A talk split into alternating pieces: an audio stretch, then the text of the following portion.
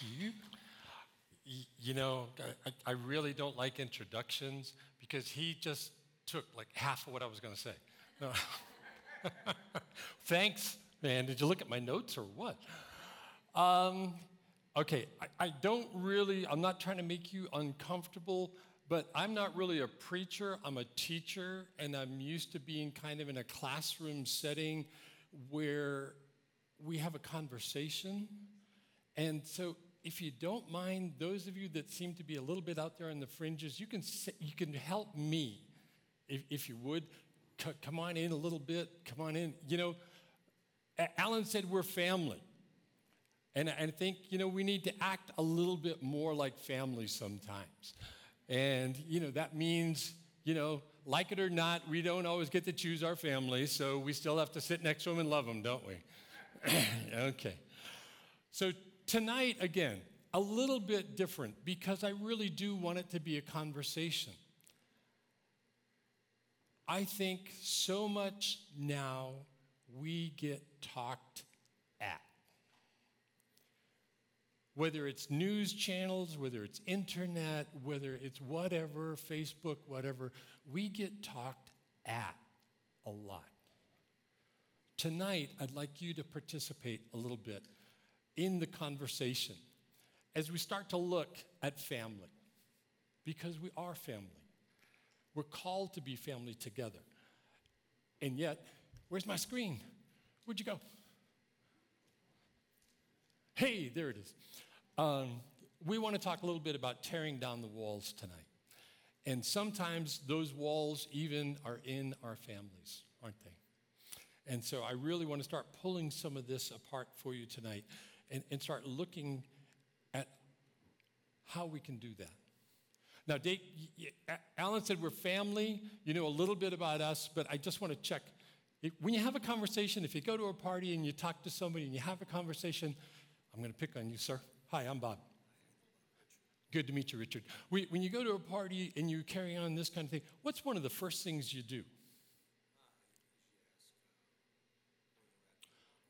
Yeah, you, you find out something about him, don't you? So let me ask you a couple of questions so I can find out something about you. Um, how many of you have a family heritage that does not come from Western Europe? A family heritage that does not come from Western Europe. Had to think about that one, didn't you? Okay, about, about a few of you. How many of you speak more than one language? Ho, whoa, my. I'm, I, tongues don't count, JR.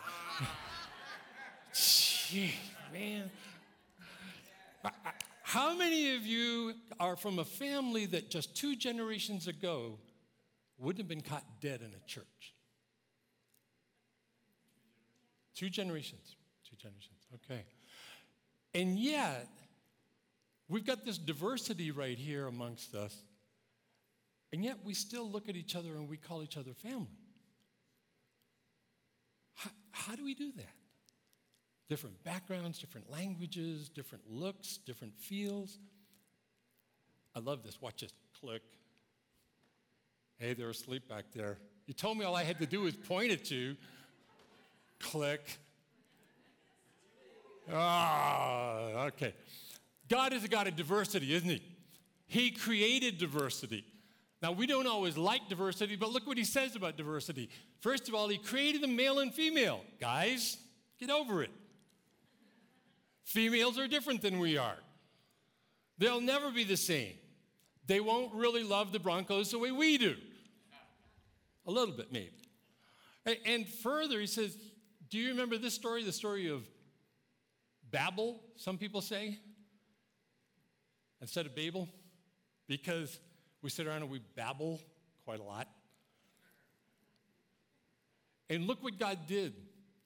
God said originally that He wanted us to really follow after Him and be hard after Him and, and to, to multiply and fill the earth. But what were these people doing? Exactly. They were all gathering together and trying to, you know, be like this. So what does God do being the good father, the loving father that he does? He sends them out. Gives them different languages, gives them different cultures, gives them different looks, gives them different backgrounds, gives them different ways of even knowing Him and worshiping Him. He loves diversity. He loves this idea. I mean, He delights, the, the, the Word of God says that He delights in us, His creation that is so diverse. However, one of the big negatives about diversity is in that we have created the other, the one that is not like us. Hey, just, just one. And we call them foreigners. I'm going to come over here and get a feminine point of view. What's a foreigner? Not that you are one. What's a foreigner? Someone who doesn't come from here, that possibly comes from far away. Okay, that would be one interpretation. Can I get another female point of view? What's a foreigner? Someone different than you. They don't even have to come from a long way away, do they? Sometimes the person who's sitting just a couple of people away from you might feel like they're a foreigner. But look at what God's word says. I found over a hundred, don't worry, I'm not going to share them all. I found over a hundred verses in the Bible about foreigners and how we're supposed to treat foreigners. And this is, believe me, I'm not trying to be political here, I'm just pulling God's word out. When a foreigner lives with you in your land, don't take advantage of him. Hmm. Treat the foreigner the same as a native Love him like one of your own. Do me a favor, you've got family that are sitting pretty close, close to you. Could you lean over a little bit and in the next two or three minutes, I want you to talk to each other. How do you do that? How do we treat the foreigner who now is here? How do we treat him like a native? How do we love him like one of our own? Seriously, turn to somebody close to you and just share a little bit about how you think you can do that. Oh, come on, you guys know each other. Tell that young lady right there behind you.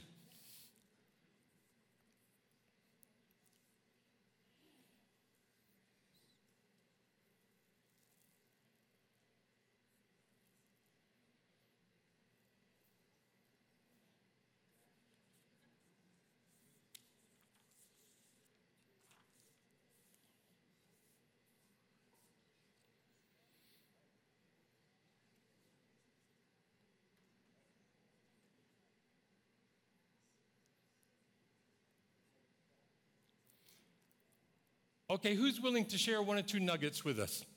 Somebody want to be bold and share a, a nugget or two? How, how can we do this? How can we treat? I'm going to pick on people I know if somebody doesn't volunteer. Yes, sir.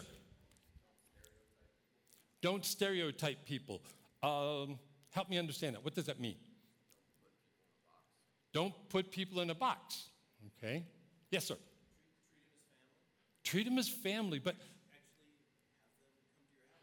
Hey, whoa, whoa, whoa, whoa. You're getting pretty radical here. You want people that are not like you to come to your home. Oh, it really is, isn't it? Okay. And this, this young man over here said something about learning a foreign language. I, am the other side of 65. I have trouble with English. So, I, I, you know, I may not be able to learn their language, but maybe we can help them learn ours invite them to church. Treat them as if they're God's creation, a child of God. And, and we could go on, couldn't we? There, would be a lot of things that we can talk about that are just practical, really practical. But do we do it? This is it's kind of a personal question. Have you ever been around other followers of Jesus who were different from you and you felt like a foreigner with them? I'm seeing some nodding heads out there.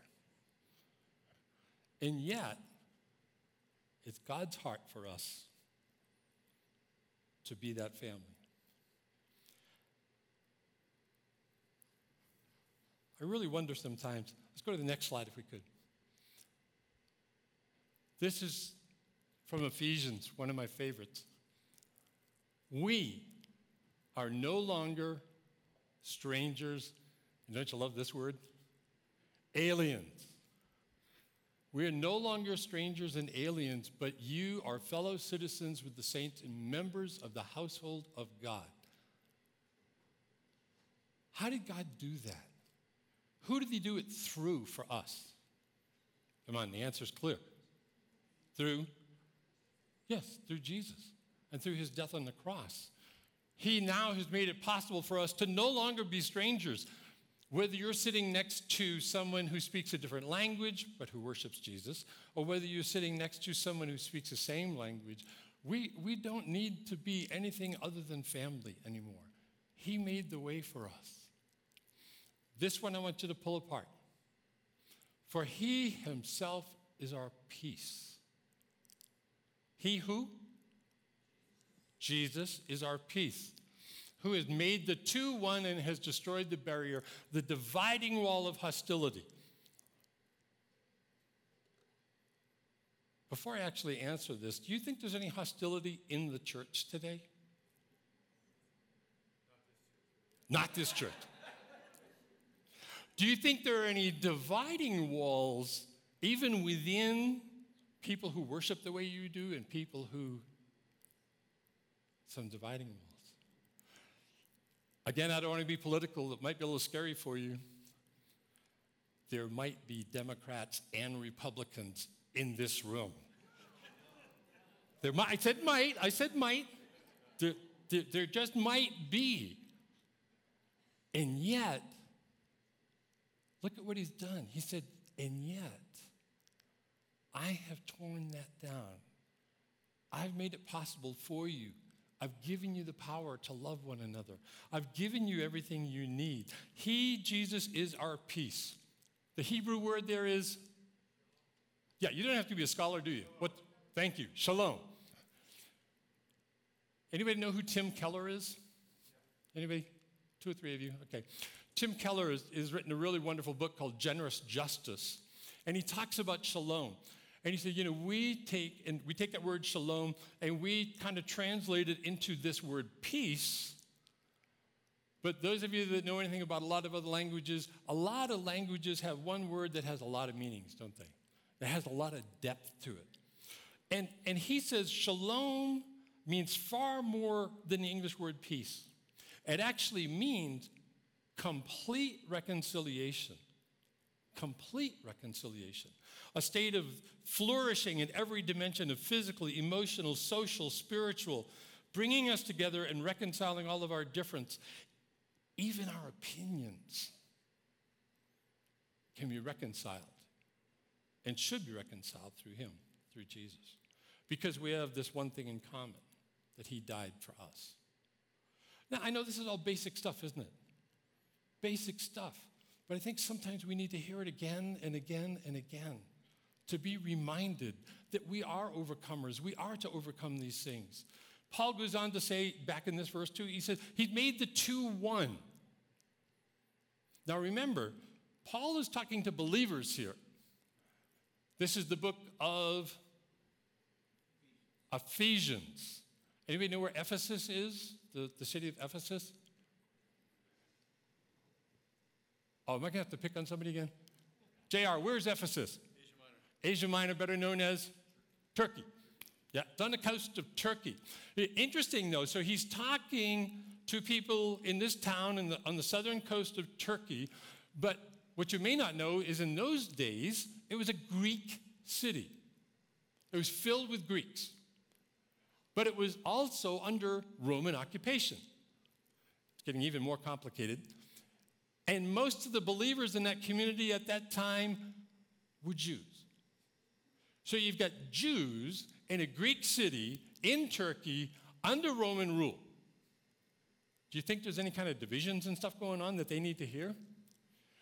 Because you know who was walking through the door? This was a port city. It was a center of trade and commerce, and people were coming from the nations and walking in through the doors of the church. And the Jewish followers of Jesus say, These guys are unclean. These guys are different. They don't speak our language. You know, what do you mean we're supposed to love them? And Paul is setting that example and saying, look, Jesus has died to make the two one, the Jew and the Gentile. That word Gentile actually means the nations. Anybody that's not a Jew, all the nations. And he says, We're making the two one. Jesus has already done that. He has destroyed that barrier that there is between us. He's torn it down. But why do we keep building it back up again?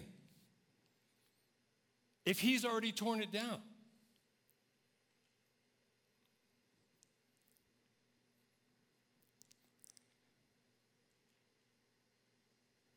Let me tell you just a little quick personal story. Some of you have known us for many years. Some of you have no clue who this guy is. But for many years, we've spent time discipling young Muslims in the faith, introducing them to Isa al Masih, introducing them to Jesus. The number one negative response that I get from especially young Muslims when I introduce them and ask them if they're interested, because they, they, they, believe in Isa of sorts. But when I begin to introduce them and say, Would you like to follow Jesus? Their number one complaint is, Why would I want to do that? You Christians all hate each other. You Christians are always arguing. You can't agree on anything. Anytime I read something about you guys, whether you're North Americans or whether you're Europeans or whether you're Greeks, you can't get along with each other. Why would I want to become a Christian? Why would I want to become a follower of Jesus? That's sad but true. We've lived in Europe, and yes, there's a church in Europe. Yes, there's a group of people who are on fire for Jesus there, but they are totally stymied by us. Because they say North American evangelical Christians are best known for what they're against. So, sorry to be maybe rude to you tonight, but that's what we're known for. We're known for what we're against. Or, in the case of an election year, we're known as a voting bloc. That should not be our identity. Our identity should be, first and foremost, who we're called to be as family together. Who we are to be that reflection, His ambassadors. And yet, not all, but for most, they look at us as being a divided group of folks that have no clue where we're going and what we're doing. We better move on to something a little bit lighter. We go to the next slide. There really is unity in Jesus in the diversity. Look at this. I have given them the glory that you gave me, that they may be one. This is Jesus talking to his dad on our behalf. One of the wonderful things about living in Jerusalem is you hear these little kids, you hear these little kids running around. You'd love this. They run around and they go, Abba, Abba, they're calling their daddy. And here is Jesus talking to his daddy, and he said, I've given them the glory that you gave me, that they may be one as we are one. I in them, you in me, so that they may be brought to complete unity. But what purpose? Why does he want us to be united? So that we can get fat and happy and look good? Read the next line. This would change all of my Muslim friends. It would change their attitude, it would change the way that they perceive us, because then the world will know that you, Father God, sent me, Jesus, and have loved them even as you've loved me. Now, sometimes people say, Bob, you know, it's hard to believe you're over 65 years old. You are really naive. You are really naive. Can you do you really believe that we can be that reflection, that we can be one like that? Do you really think we can do that? Alan, can we really do it? How? Only through the power that He gives us. Only in and through His blood. Only in and through Jesus. And one of the things that we are just really blessed to be a part of, living in the Middle East again, we were back there 30 years ago, we're back again, living in Jerusalem and being a part of what's happening that is just mind blowing. You know, I really hope that y'all will have a chance, some of you will have a chance to come over and visit us, to see what God is doing amongst people who shouldn't be getting along with each other. By the way, not to embarrass anybody, anybody know what denominational group is the largest church in Israel? Has more people than anybody else. Has the longest heritage. Hey, whoa, we got some people, really, seriously. Greek Orthodox, very good. It is so weird to go into a Greek Orthodox church, and you know what? They're all Arabs. Speaking Arabic, worshiping in Arabic worshiping in Middle Eastern Arabic style. He go, I thought you guys were Greek Orthodox. They are. And yet they allow us to come in and worship together with them. Now, yes, there are other groups, the Syriac, groups you've never heard of before, the Melkites and others. Roman Catholics were really late down the line, and the later still were the Protestants, and later still were evangelical Protestant Christians. But what's happening, what God is doing is amazing because He is really helping these believers cross barriers and tear down some of the walls. Can you imagine an Arab Palestinian follower of Jesus who suddenly realize that my Israeli Jewish enemy is a follower of Jesus. And in reality, they're my brother. Or we know families where their sons and daughters have been killed in things like bus bombs that were planted by Arabs.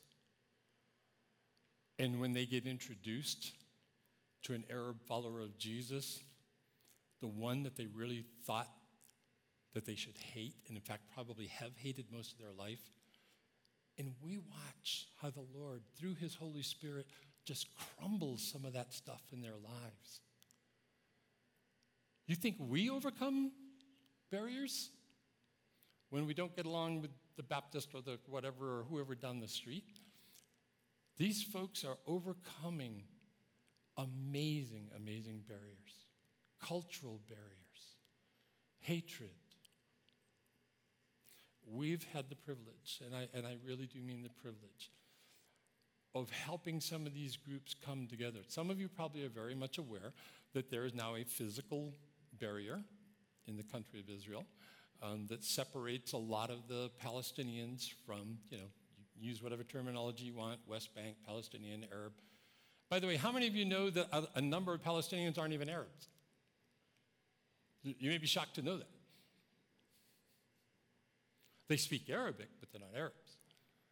And some of their families have been following Jesus since 300 AD. Maybe we can listen and learn from them too. But, but to see them overcoming some of these physical barriers, even because they know they should get together with the other, the brother that they have on the other side. And we've been a part of prayer meetings, a part of places where the Spirit really breaks out, weeping, where people have overcome generation upon generation of hatred. And it's only, you won't hear that on the news here. You won't see that here. But what we'd like to do is just kind of share with you um, a five minute, Alan mentioned this. Uh, my wife, who is, I could go on for a long time, uh, to have a godly woman that God has allowed me to live my life with is pretty amazing. But she also happens to be a wonderful scriptwriter and storyteller and happens to be a very good producer of documentaries. And we've done that for a number of years. And now God has called us back to a vision that we had from Him 30 years ago when we were just elementary school teachers and had no clue how to tell stories globally. But he called us to a vision of the only peace plan that he has is in and through Jesus the Messiah. And he's given us an opportunity to give a platform to that, a documentary that allows them to tell their own story. So if you got that clip ready, you can do that. You just t- tell them what they need. Oh, here's Alan. Alan, sorry about that, Alan. I didn't see you not back there. so this is just a clip. It's a bit of a teaser. Uh, to give you an idea of what the project is. The project is not only a one hour documentary, and it's really not even for them, but it's them telling their story for us, the body of Christ worldwide. And it will also have um, kind of a study guide that we can use that will be in multiple languages. A lot of the things that we've produced over the years have been done in multiple languages and are currently being used in places like China and Thailand and India, places like that. So hopefully God will do the same thing through this and good.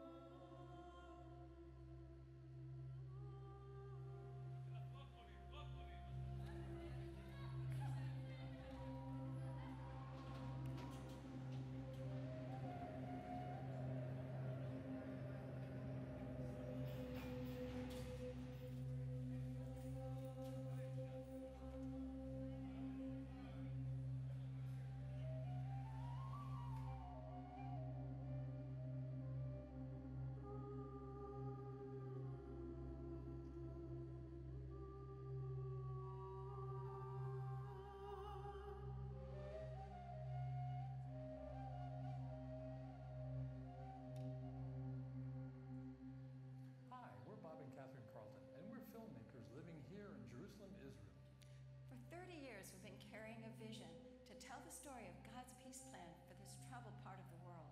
It's an amazing story of forgiveness, reconciliation, and unity in the body of Christ here in the Holy Land.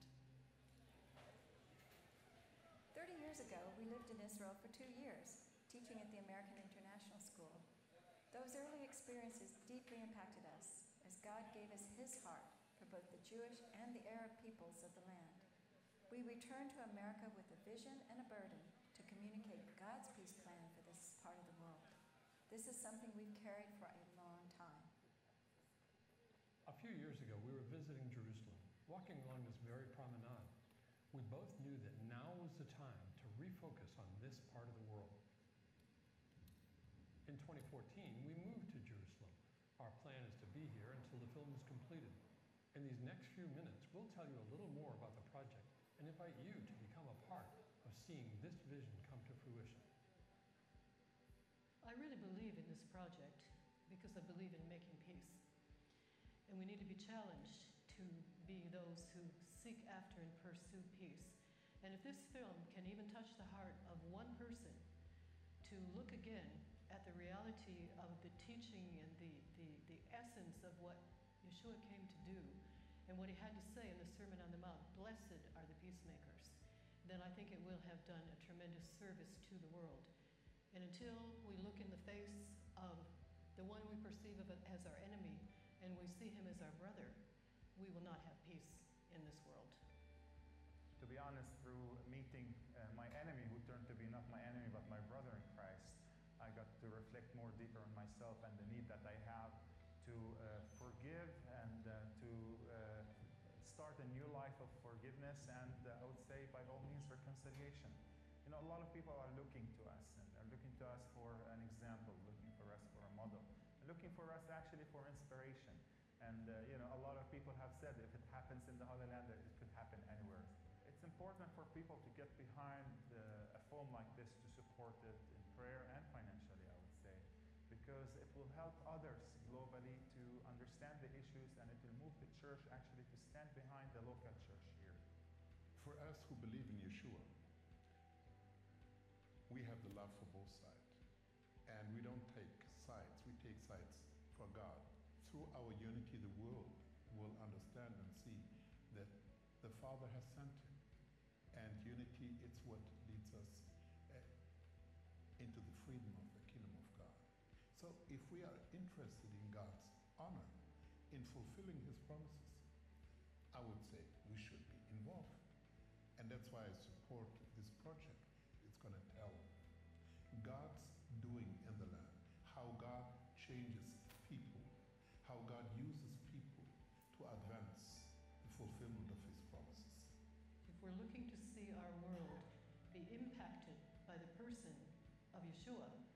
He's given us the way.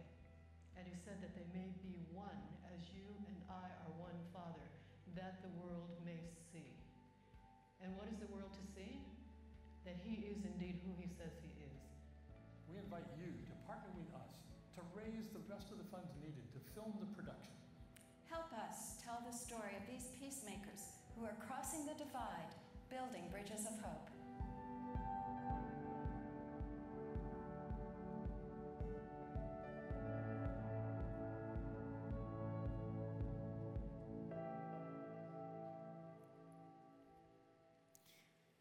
I know it sounds like we prompted these people to say these things, but we really didn't. They were not scripted. These are three very different individuals who were not together and everything, and yet listen to their heart.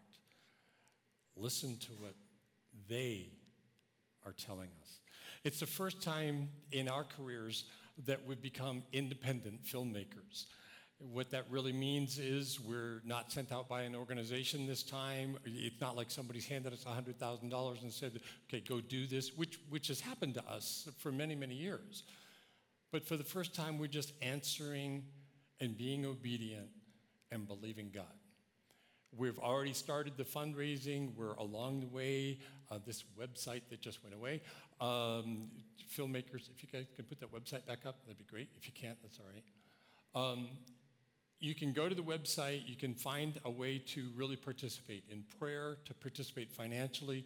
We need about another $60,000 uh, to actually do the filming, start the filming at the end of October, and then also do the editing and everything in the spring so that we can actually get all of the aspects, all of the aspects of being there in the Middle East completed. And we'll be coming back here, God willing, in, in about a year's time to then begin on putting the package together and getting it out. It's not owned by a denomination, it's not owned by an organization. It's God's story being told by his kids for the body of Christ. So, Alan? Is that a God sized vision or what? God has to be in the middle of this, Bob. Absolutely must be in the middle of this. We have some uh, buckets here at the back, and if you'd like to uh, bless this ministry, Peacemakers, everything that's given back there, you can write your checks out to the Rock, and everything that goes in those buckets will be given to their ministry. Bob, Catherine, we'd like to pray over you guys and over your ministry. JR, will you come up also? and anybody else that wants to family come up here and lay some hands on them that'd be great he's over there yeah come on up mike I, I can tell you some stories about this kid back in uh, 1995, but I won't.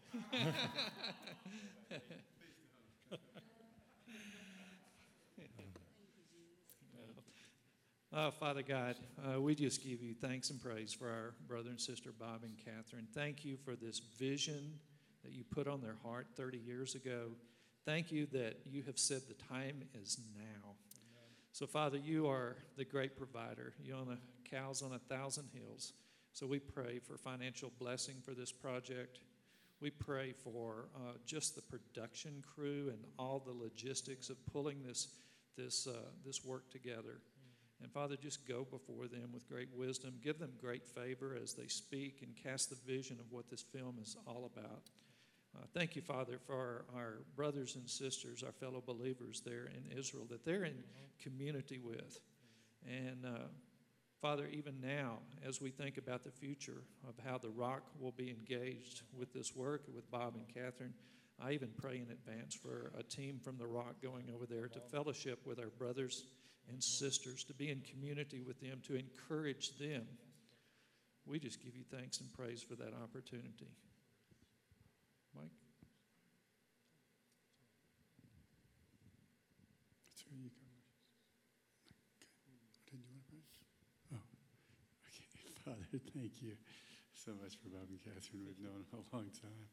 And uh, we just bless them, Lord. We thank you that you're using their filmmaking ability and their hearts to come in combination to really tell a story that needs to be told, not only to the Jew and to the Arab and to the Muslim and to the Christian, but also to the world.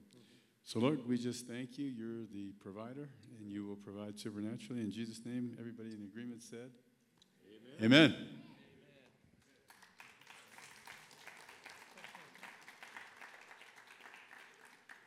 So I know there's some of you that would love to spend more time with Bob and Catherine, and they want to spend some time with you as well. So I think uh, you guys are going to go to IHOP. Internet. We have an International House of Prayer here. Oh, it's the pancake. Yeah. So they're going. it may turn into that tonight. So please uh, feel free to join them over at IHOP if you would like to. And once again, the buckets are back there if you would like to bless their ministry. International House of Pancakes.